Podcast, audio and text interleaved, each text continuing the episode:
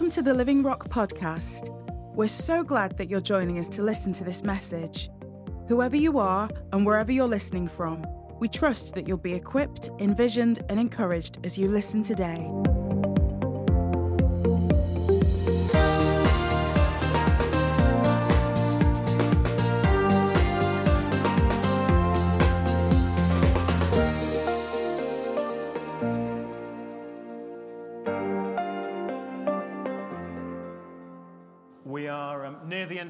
Folks.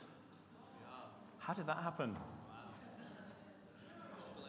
How did that happen? We're near the end of the year, and um, we're also near the end of the book of Psalms. And uh, if you, I hope you're still keeping up in the Psalms. Can I have an amen? Amen. Try that again. Um, and th- so this week we were in uh, Psalms 120 all the way through to 137. And um, next week we've got God Gave here. Um, the week after that is, is Easter, uh, Easter Day. No, it's not. Told you I was confused about the year. Christmas Day. Uh, the week after that is New Year's Day. And just to say, we will, there will be a gathering here on New Year's Day at 11 o'clock and I'll lead that, and it will be fellowship and breaking bread. It will be a short time together, so um, just so there's some clarity on that for New Year's Day. So, this is really our last Sunday of um, other stuff. And um, I really strong sense of, of, of, what the Lord wants to say and do amongst us this morning. And um, uh, I have a sense of God's a sort of closing word to us as we finish the year. So, Psalms 120 to 137. Uh, I think a few weeks ago I, I, tried to show how many of the Psalms ended, but I'd just like to turn the pages for this selection of whatever that is, 18 or so Psalms, and just have a look at the first lines of each. So, if you could literally open your Bibles and uh, go to Psalm 120. And we'll just read the opening one verse of all of them, which gives us a great sense of the heart of the psalmist and the. Um, do you remember that little phrase we had at, at the, right at the start of this time? The, the, the words of men who could not live without God, yes. or words to that effect. You get some of that here. Psalm 120 In my distress, I called to the Lord, and he answered me. 121 I raise my eyes toward the mountains. Where will my help come, come from? You have to actually read the second one here as well, don't you? My help comes from the Lord, the maker of heaven and earth. I rejoiced with those who said to me, Let us go to the house of the Lord. I lift my eyes to you, the one enthroned in heaven. If the Lord had not been on our side, but of course he was those who trust in the Lord are like Mount Zion. It cannot be shaken, it remains forever. When the Lord restored the fortunes of Zion, we were like those who dream. Unless the Lord builds a house, its builders labor over it in vain. Unless the Lord watches over a city, the watchman stand, stays alert in vain. How happy is everyone who fears the Lord, who walks in his ways. Since my youth, they've often attacked me, let Israel say. Out of the depths, I call to you, Lord. Lord, my heart is not proud, my eyes are not haughty. I do not get involved with things too great or too difficult for me. That's quite a good lesson, isn't it?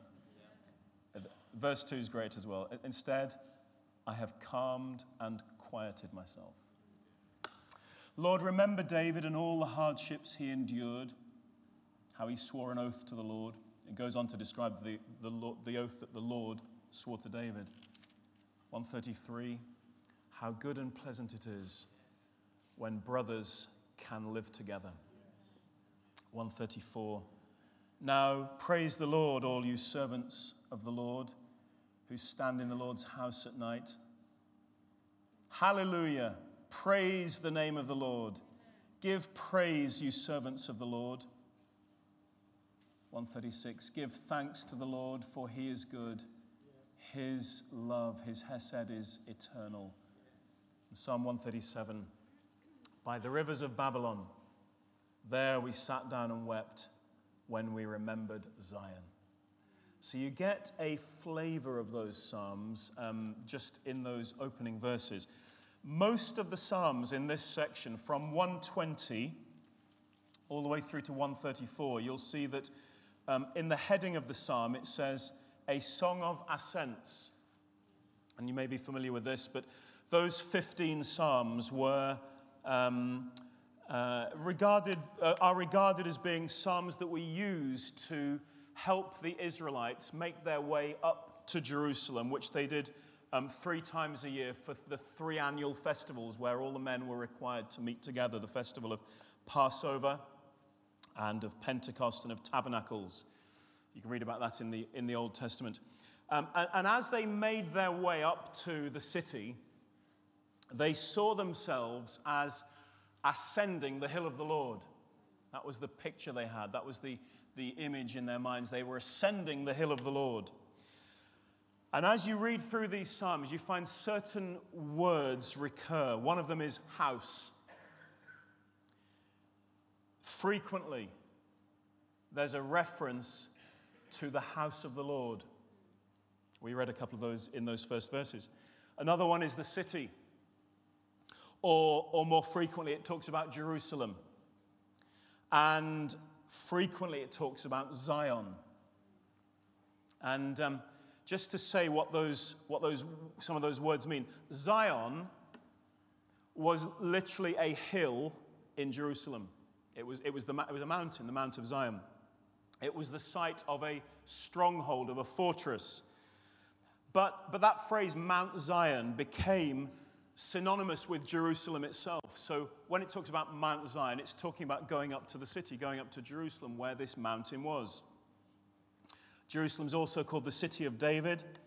And, and all those images of Jerusalem, the city of David, um, are, are images of strength, of security. One of those Psalms said, didn't it? Um, something about Zion that, that, that can never be shaken. When it talks about the house of the Lord, it's a reference to the temple that was in Jerusalem, which was constructed by King Solomon but was always in the heart of King David, his predecessor. We'll come to that in a moment. And so, David's, King David, who, who wrote many of these, um, wrote of something that was burning in his heart. and in fact, the psalm that we're going to look at in a minute, Psalm 122, begins uh, I rejoiced with those who said to me, Let's go to the house of the Lord. Well, this is a song that David wrote before that house was actually constructed. But in his heart, it's real. Let's go to the house of the Lord. And he describes, well, we'll come on to that. I'll get ahead of myself. So the house, that the, the, Zion is, is synonymous with, with the city, with um, the place of strength, the fortress, the stronghold. And the house is synonymous with the temple, or particularly with the dwelling or the presence of God. And I'd like us to just turn to Psalm 122, and we'll read this properly. I just want to say quite a lot about this. But my prayer for this morning is that as we'll say more about the city and more about the house, that the Lord will really, really want to grip your heart with what his house is all about. Okay, Psalm 122. I've put the words up. These are from the Holman. Um, so, did you manage to do that, Neil? Could you put the. It's coming. Okay. You'll just have to trust me that I'm reading properly. I rejoiced with those who said to me, Let us go to the house of the Lord. Our feet are standing within your gates, Jerusalem. Jerusalem, built as a city should be, solidly joined together, where the tribes, the tribes of the Lord go up to give thanks to the name of the Lord. This is an ordinance for Israel. It was one of the commands they had. There, thrones for judgment are placed, thrones of the house of David. Pray for the peace of Jerusalem. May those who love you prosper. May there be peace within your walls, prosperity within your fortress, as it fortress says. Because of my brothers and friends, I will say, Peace be with you. Because of the house of the Lord our God, I will seek your good. It's quite a well known psalm, isn't it? And um, I trust as we come to the end of this year, it's been an incredible year, hasn't it?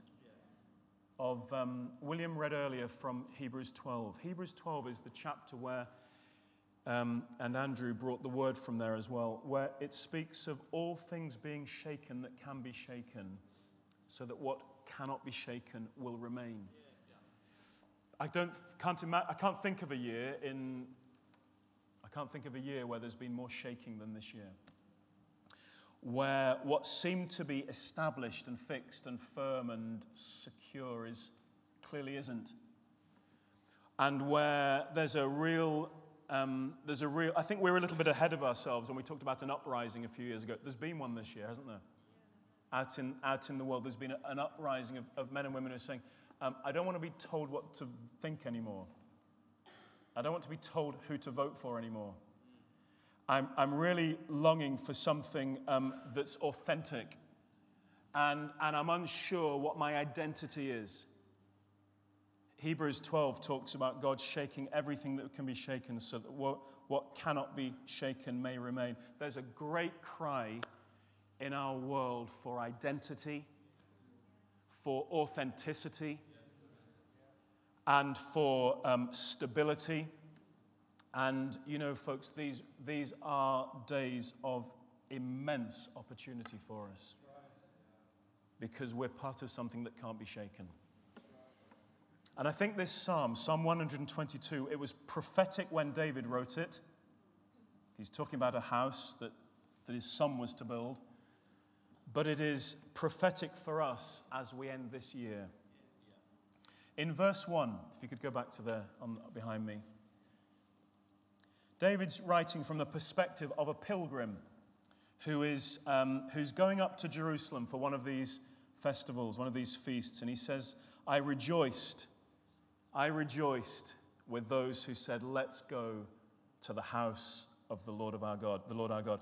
Um, other versions say, I was glad, or I think the message says, My heart leapt for joy. There's, he's describing the thrill of the pilgrimage, of going up to the capital, of going to the house of the Lord, of heading to a place that the, all, all the Israelites would have heard of Jerusalem, even if they'd never yet been there themselves. He's heard of this place and, and he's thrilled with the, with the opportunity, the invitation to go there. I don't know about you, but um, when, when this happened for you, but when I was a, as, as a teenager, I really wanted to find God. I really wanted to know God. I knew a bit of Him. I really wanted to know Him more. I, I longed to go somewhere, to go up somewhere, to find something I'd heard about. And, and very quickly in the psalm, in the second verse, he says, he says Our feet are standing within your gates. He's, he's arrived there. When, you read back, Psalm 120 is, is, um, says something about what it's like to live feeling that you're a foreigner, feeling that you don't quite fit in where you are. And then the next one, Psalm 121, they're the first two of these songs of ascent. The second one describes the protection God gave them on the journey. And you get the sense this, this, this pilgrim, uh, I know the other two aren't by David, but in the goodness of God, the way they're ordered here, um, he's, he's sort of almost forgetting what it was like to feel a stranger. And he's looking back and seeing how God protected him on his journey. And he's saying, And here I am. And I'm standing within your gates, Jerusalem. Here I am, this place I've heard all about. Here I am standing here. So, for me, when I was longing to find the Lord, find Christ, and, and know God, when I found Him, what a relief. And to look back and, and, and think, you know, I, I, there was ways in which I didn't feel I fitted before because of something inside me. And, and then I could make sense of the journey I'd been on. I don't know whether Kath, Kat, Catherine's here this morning. Not here. But uh, one of the ladies that got saved in the last couple of weeks, she, she, she's written her testimony. She gave it when she was baptized. And the journey she's been on, which now when she looks back, it doesn't, it, she's not saying, well, that explains that, that explains that, that explains that, but she's saying, I can make sense of some of where I've been because of where I am now. And I think that's true of us, isn't it? We, you know, we, we know where we are now and it makes sense of where we've been. Even, even sometimes our journey as a Christian. Okay, now I know how God's been leading me, how God's been guiding me. They've arrived. And there's that great sense of being welcomed home. And the joy of arriving eclipses all the hazards of getting there. That you, you've heard this before, but I think it's really, it's a great, it's a great statement, great thought that the most, two most important days of our life are, are the day we're born and the day we realize why. I've arrived home. I've found what I was looking for. I know for Deborah and I, when we found the Lord, uh, we were thrilled. But then when we found the Lord's people, it was another thrill. And then in verse 3, he, he's in Jerusalem. He starts to look around. He arrives in the city, he starts to look around, and, and he sees, first of all, what a, what a great phrase here Jerusalem is built as a city should be, solidly joined together. The, the word that's used there is, um, is a word that means to unite or to join or to ally or to tie a knot. And when you, um, when you go back into Exodus and you read of the, all those uh, lengthy descriptions of how the tabernacle was to be built, that word recurs over and over again because do you remember in the tabernacle, for example, they had great big um, sheets of drape or curtaining, but they were to join them together, it's that word, so that the whole thing looked to be seamless. This is the meaning of this word, chabar to be so united, so joined, so allied that things are seamless. And he says, Jerusalem is built as a city should be, solidly joined together. Other versions say, uh, the ESV says, bound firmly together. The Good News translation says, a city restored in beautiful order and harmony. If you've got the NIV, it will say, compacted together. The New Living, seamless walls. The voice says, What a magnificent city. Buildings so close together, so compact. One of other versions says, A city knitted together. Do you remember those opening verses in Psalm 133? How good and pleasant it is when brothers can live together it is like fine oil on the head, running down on the beard and running down Aaron's beard onto his robes. It's like the dew of Hermon falling on the mountains of Zion, for there the Lord has appointed the blessing, life forevermore. This pilgrim is, is almost overwhelmed by all that he sees. He's never seen a city so well built everything so close together, so seamless, so compacted, so knitted. And I think, friends, that's what our world really wants to see authenticity. Men and women joined. Um, if, if God described the tabernacle that way, which preceded this temple, which precedes what we'll come on to, this is the blueprint, folks. This is how God sees it. Joined together. There's a lot of sp- spaces between us at the moment because some seats are not filled yet. But God wants us to be so close together. We'll come back to that. Verse 4.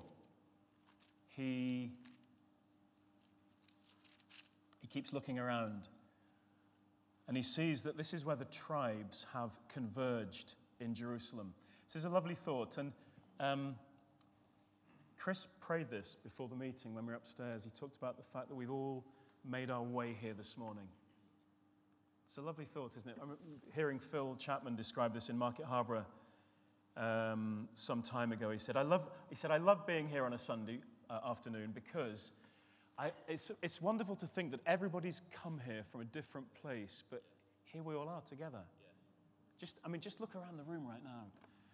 From north and south and east, you're not looking, you're just here. You're looking at me. From every, we've all come from different directions. All, the, um, all these people have gathered together. And what this pilgrim sees, he says, all these tribes, all the tribes, the tribes of the Lord, they go up to this place to give thanks to the name of the Lord. And he looks around, and all these different tribes have reached the same def- destination. They've all come from different parts of the nation, but all the people of God have come together. And, and each of the tribes was very different. It's not that in this compacted city everybody's the same, not at all. But they are compacted. There is unity, even though there's, there's not uniformity. The opposite of that disuniformity. And, and these tribes have gathered. Why have they gathered? Not to, um, not to be one, they've gathered to give thanks to the Lord who's made them one. The tribes have gathered together to give thanks to the Lord. And then he keeps on looking. And he sees that there are thrones for judgment there, thrones of the house of David. And these thrones represent um, justice and righteousness. The thrones were the, the seats of judgment, the seats of justice, the seats of righteousness. And isn't that the hallmark of the city of God? Yeah. Justice and righteousness, the foundations of his throne, and the pilgrim looks around. He sees that Jerusalem is well built, compacted together, closely knit. And the tribes have all come together, all found themselves in the same place at the same time and thrones are there, and, and, and justice and righteousness are the hallmarks of this city. And then he goes on to pray for the city. And he put the next one up. Thank you.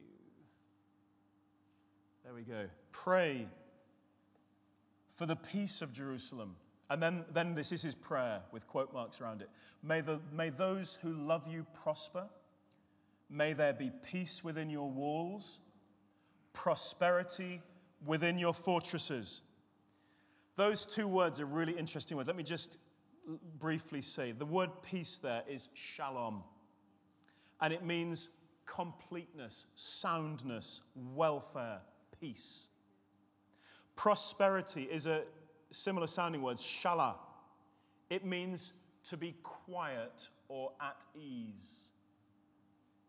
They are the fruits of justice and righteousness. That's what the city feels like. That's what it's like to be in this city, where everybody's united, where everybody's together, where all the tribes have come, where, where everybody's closely knitted, and things are done right. There's justice and righteousness. And as a result, there is peace and there is prosperity. In fact, the very um, the name Jerusalem, uh, it comes from Jeru Shalem. The end of that is shalem, to be complete, to be safe, to be peaceful. What he's really praying is, Lord, may this city live up to its name. It's meant to be a place of peace. May it live up to its name. And then he goes on, verse 7 May there be peace within your walls, prosperity within your fortresses. It's interesting, isn't it? He prays for peace within the city. Because if we have peace, if we have prosperity in the city, then we have something to give away. Then we have something to minister to others. It's a terrible um, dishonor, terrible offense to God, terrible disgrace to our name when there is no more peace and no more prosperity, no more ease, no more being at ease, no more comfort within, our, within the city than there is without the city. I find um, over and over and again in, there's a grieving of, of, of, of some of what's out there in, in the so called church. That's his prayer. Lord, may there be peace within this place, within these walls, within this fortress. I thank God we do have peace, we do have prosperity, and we do have something to say. And then he says, uh, Because of my brothers and friends. That's a wonderful thing, isn't it? He's come to this place and he's, he's not a foreigner anymore. He doesn't feel a stranger anymore. He's been protected on his journey. And, and what he's seen there is brothers and friends, kindred spirits. These are more than just fellow travelers. He doesn't refer to them as fellow pilgrims or wanderers along the way, but brothers and friends. Paul writes in Philippians, he says, So then, my brothers, you are dearly long, loved and longed for. You're my joy and my crown. In this manner, stand firm in the Lord, dear friends. And then verse 9, he says, Because, because of the house of the Lord our God, I will seek your good. This is important. He says, Jerusalem, Zion, city of God, I will seek your good because of for the sake of the house of the Lord. Jerusalem really mattered because of the house of the Lord. Jerusalem was celebrated because it was the earthly dwelling place of God. Jerusalem was the place the tribes converged. God's people came together in that city because the house of the Lord was there. Um, if the temple had been built in Capernaum, that's the place they'd have gone to. If the temple, if God had said construct the temple in Bethany, Bethany's the place they'd have prayed for the peace of. Because of the house of the Lord our God, I will seek your good. The focus was Jerusalem because the house of the Lord was there, because God made that his dwelling place. Earthly Jerusalem, earthly Zion mattered because that's where the earthly temple was built, because that's where the dwelling place of God was. Because of the house of the Lord our God, I will seek your good. You see, the, this pilgrim is, is thrilled. He's, he, he's longed to go there. He's, he experiences great joy at arriving there, of finding this place that's solidly built, of seeing all the tribes that have gathered, of, of seeing justice and righteousness and peace and prosperity, of meeting brothers and friends there. And it's all because this is the city where the house of God is found. This is where God dwells. This is the place of his presence. Is this just historic? Of course not. Because all of these things, as true as they were, were also shadows of what was to come. The temple that David is dreaming of, that his son Solomon built, was destroyed in AD 70 or 90. The temple was destroyed. Jesus predicted that. When Jesus is there um, uh, uh, in, in Matthew 25 and he's looking at the temple and he says, every, every stone will be destroyed. That temple was destroyed. But in a sense, it mattered not because it was a shadow of what was to come. When Jesus came, his name was Emmanuel, God dwelling with his people. God had chosen to dwell in that place, but now Emmanuel had come. And Jesus eclipses everything, doesn't he? It was a shadow. In fact, if you turn to um, Acts chapter 7, which is a, there's a quote here from Isaiah. Isaiah um, 66, I think.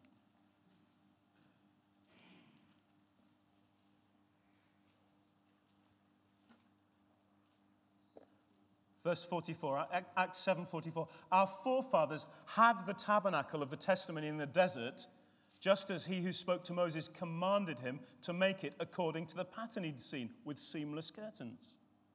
Our forefathers in turn received it and with Joshua brought it in when they dispossessed the nations that God drove out before our fathers until the days of David.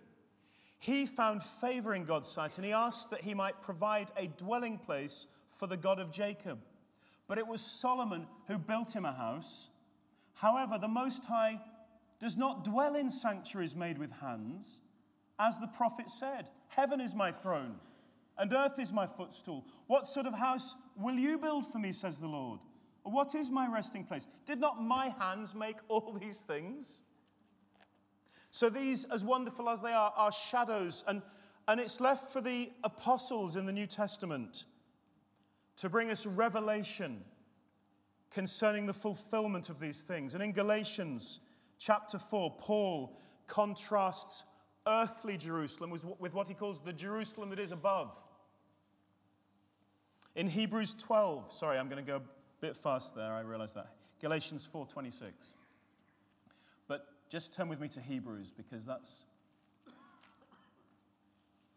some key verses that have already been referred to. Hebrews 12 verse 22 contrasts the, um, the mountain that they weren't to touch. He says, instead, Hebrews 12 22. Russell, Russell, flick, flick, turn, turn. You have come to Mount Zion, the city of the living God, the heavenly Jerusalem, to myriads of angels in festive gathering to the assembly of the firstborn, whose names have been written in heaven, to God, who is the judge of all, to the spirits of righteous men made perfect, to Jesus, mediator of a new covenant, and to the sprinkled blood, which says better things than the blood of Abel. Everything in Hebrews contrasts the old with the new, the partial with the fulfillment, the literal, the physical with the spiritual fulfillments of these things. And this is no different. In Revelation 21, verse 2, the Apostle John sees the holy city, the new Jerusalem, coming down out of heaven from God, but prepared like a bride adorned for her husband. What is he describing?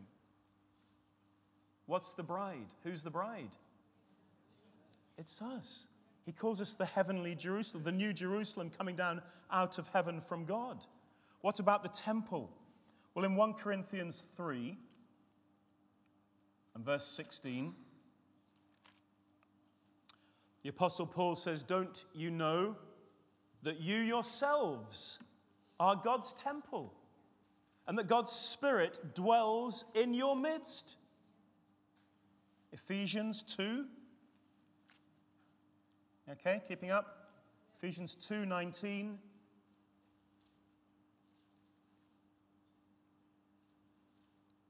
So then you are no longer foreigners and strangers, but fellow citizens with the saints and members of God's household, built on the foundation of the apostles and prophets, with Christ Jesus himself as the cornerstone, and the whole building is fitted together in Him and grows into a holy sanctuary or temple in the Lord, in whom you also are being built together for God's dwelling in the Spirit. I, I realize this is so familiar to us, but I really feel the Lord just wants us to catch something afresh today. Where is the New Jerusalem? Where is the bride? Where is Mount Zion? Where is the city of the living God? Where is the temple? Where is the house?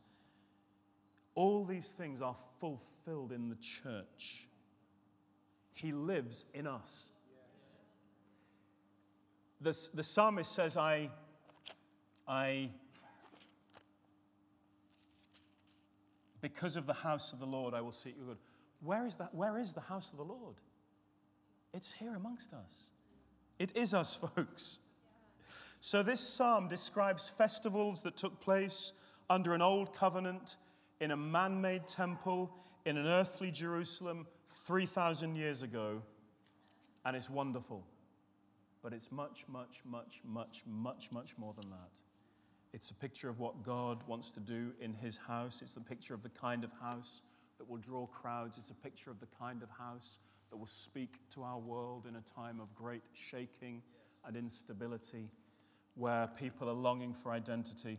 And let me just finish by saying this. This, this uh, I believe, is the kind of house, the kind of church that God would have amongst us here. Let me take points from this psalm. First of all, people that are thrilled to be together. People that gather together where no one feels a stranger, no one feels a foreigner.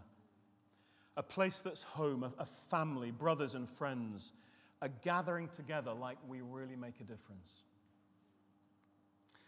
people compacted together, knitted tightly, solidly joined, built as we should be, with no gaps or cracks, but together fighting for each other, standing side by side with Hanley and the children, and, and standing together. There's no gaps or cracks between us. Giving thanks. I um, just, to, just to give you a little heads up, when, when we meet together on the 15th of January for our mega meeting, all the people all together, all in the same place, all at the same time. It's not much to ask, is it? Make plans now. Mark those diaries. Arrange sitters. Don't, that's not the weekend to go away, folks. 15th of January. Everybody here, please. Mega meeting. One of the things we will be explaining, announcing, is new elders in the church. Here in Stoney, also in Market Harborough in the coming year, in the coming few months. Um, that will be great and, and, and is, is needed right now. We're, we're stretched. We, we need to expand the eldership. We're planning to do that. Kerry's uh, going to be with us later in, early in the year to, to lay hands on some people. So we're thrilled about that. But let me just say, one of the, um, it says, don't be hasty in the, in the laying on of hands.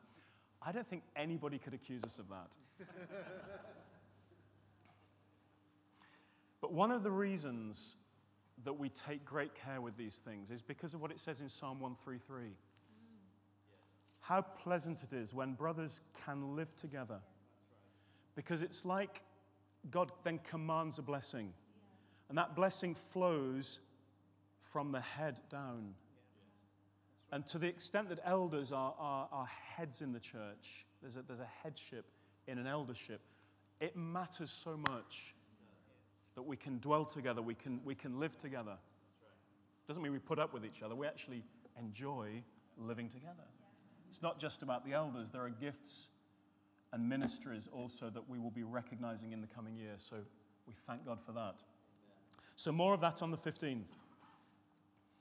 It's a place where people are thrilled to be together, where people are compacted and tightly joined and committed and thankful.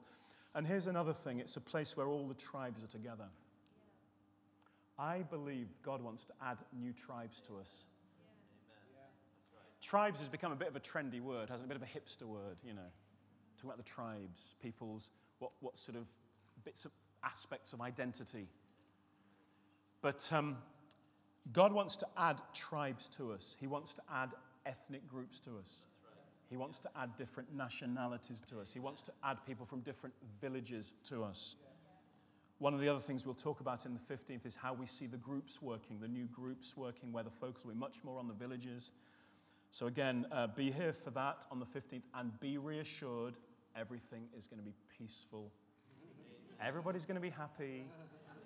Chris is going to buy an ice cream for anybody who's upset. But nobody's going to be. So, everything's fine. So we'll talk more about that on the 15th as well. Just to say while I'm on, while I'm on this, the 15th is not going to be a big church meeting with lots of stuff. We're going to just share about three or four things that we believe will be really key for us in the year ahead, and I've just given you a couple of them already. Okay? So, um, more tribes. I'm really excited about that. God wants to add tribes to us. Amen. Different types, different ethnicities, different nationalities, different economic, social groups, different villages. Praise God. And then a city, a place, a house where all the hallmarks are righteousness, justice, peace, and prosperity. Living up to our name, living rock. Alive, dynamic, full of resurrection life, full of supernatural life, stable, secure, fortress, going nowhere. Well, going everywhere, but you know what I mean. And that's the kind of people that can share what we have within with those not yet within. People who are outward bound, giving, going like no tomorrow, giving like we won't run out. This is the Lord's burning passion for his house. In Psalm 69, it, it, says, Zeal for your house has consumed me. And it's the psalm which, it's the phrase that the disciples use when they see Jesus in that temple later on making a whip because the temple has become what it was never intended to be.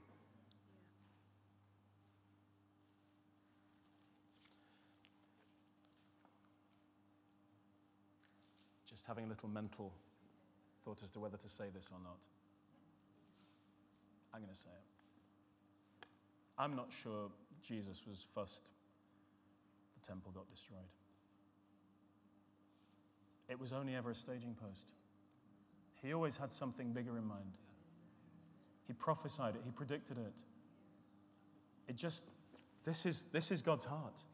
All nations, Jew and Gentile, all together in a spiritual house because no earthly man made building could ever contain him.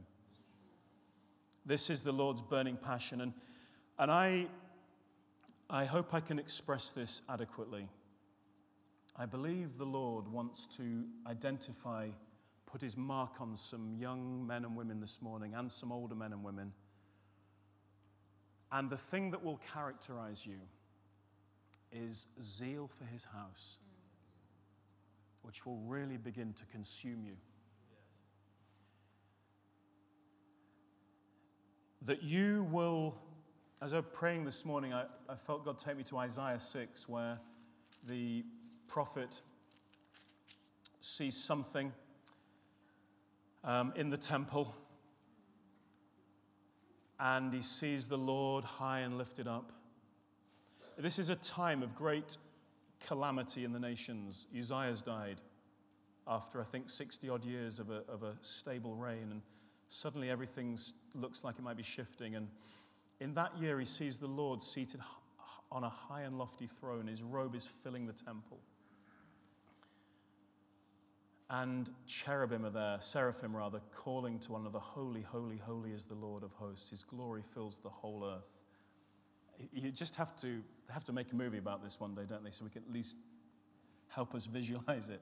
The foundations of the doorway shook at the sound of their voice, and the temple was filled with smoke. And then I said, Woe is me, for I'm ruined because I'm a man of unclean lips, and I live among a people of unclean lips, and because my eyes have seen the King, the Lord of hosts. And then one of the seraphim flew to me, and in his hand was a burning coal that he'd taken from the altar with tongs, and he touched my mouth with it. This is the grace of God. And he, says, Now this has touched your lips, your wickedness is removed, and your sin is atoned for. And then I heard the voice of the Lord saying, Who should I send, and who will go for us? And I said, Here I am, send me. When I searched for God as a teenager, and found him in my 20s, I think God had really set me up. Because in that moment, I also knew that I was willing to go where He sent me, make myself available. I believe the Lord wants to just have the opportunity to see some of us this morning saying, Lord, here we are. We're totally available. Lord, we want zeal for your house, this house that made that city what it was, this house that you're building amongst your people all over the earth, this house that is characterized by righteousness, justice, peace, prosperity, this house that is so, so full of God within that she's able to give out, has all that she needs. This house where the tribes come together, where nationality and ethnicity makes no difference because together we're the people of God. This house, this house which is a city on a hill, this house which is, which is the light of the world, this house which is uh, a lamp to all the nations, this house. Lord, that we're available. We want you to so grip us, to put your hand upon us, and we're so, we want to be so gripped with a vision and a revelation of the city and the house that it will become my burning passion just as it's yours, just as it was David's. And I believe that if you will show yourself to the Lord this morning in that way, He will do something with you, which will start over these next few weeks, which will mean you'll come back here in the new year and you won't be the same. Because His grip on your life will have become more and more defined, more real for you. And you'll simply say, Lord, wherever you send me, however you choose to use me, Lord, nothing, nothing is going to mark my life out more than a burning desire, a zeal that consumes me for the house of our God.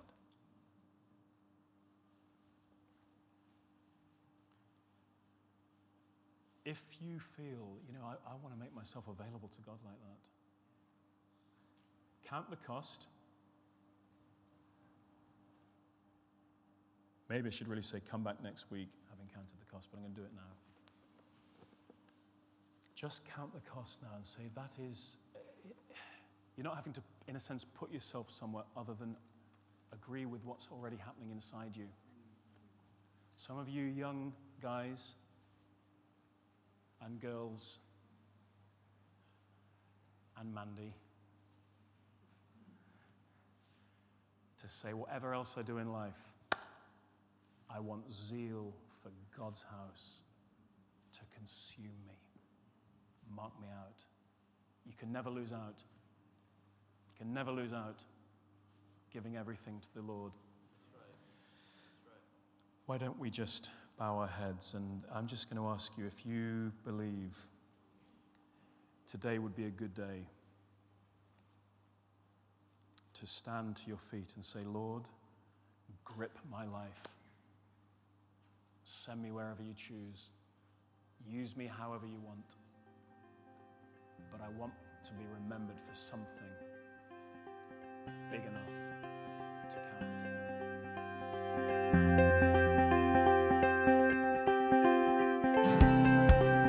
Thanks for joining us today. There's so much going on at Living Rock Church, and we'd love for you to be involved. Search for us online and get information about upcoming events and more great teaching. Visit www.livingrock.church or search for us on Facebook, Twitter, and Instagram. We meet every Sunday at 10:30 a.m. in Stoney Stanton and 4 p.m. in Tamworth and Market Harborough. Feel free to come and visit us. We'd love to meet you.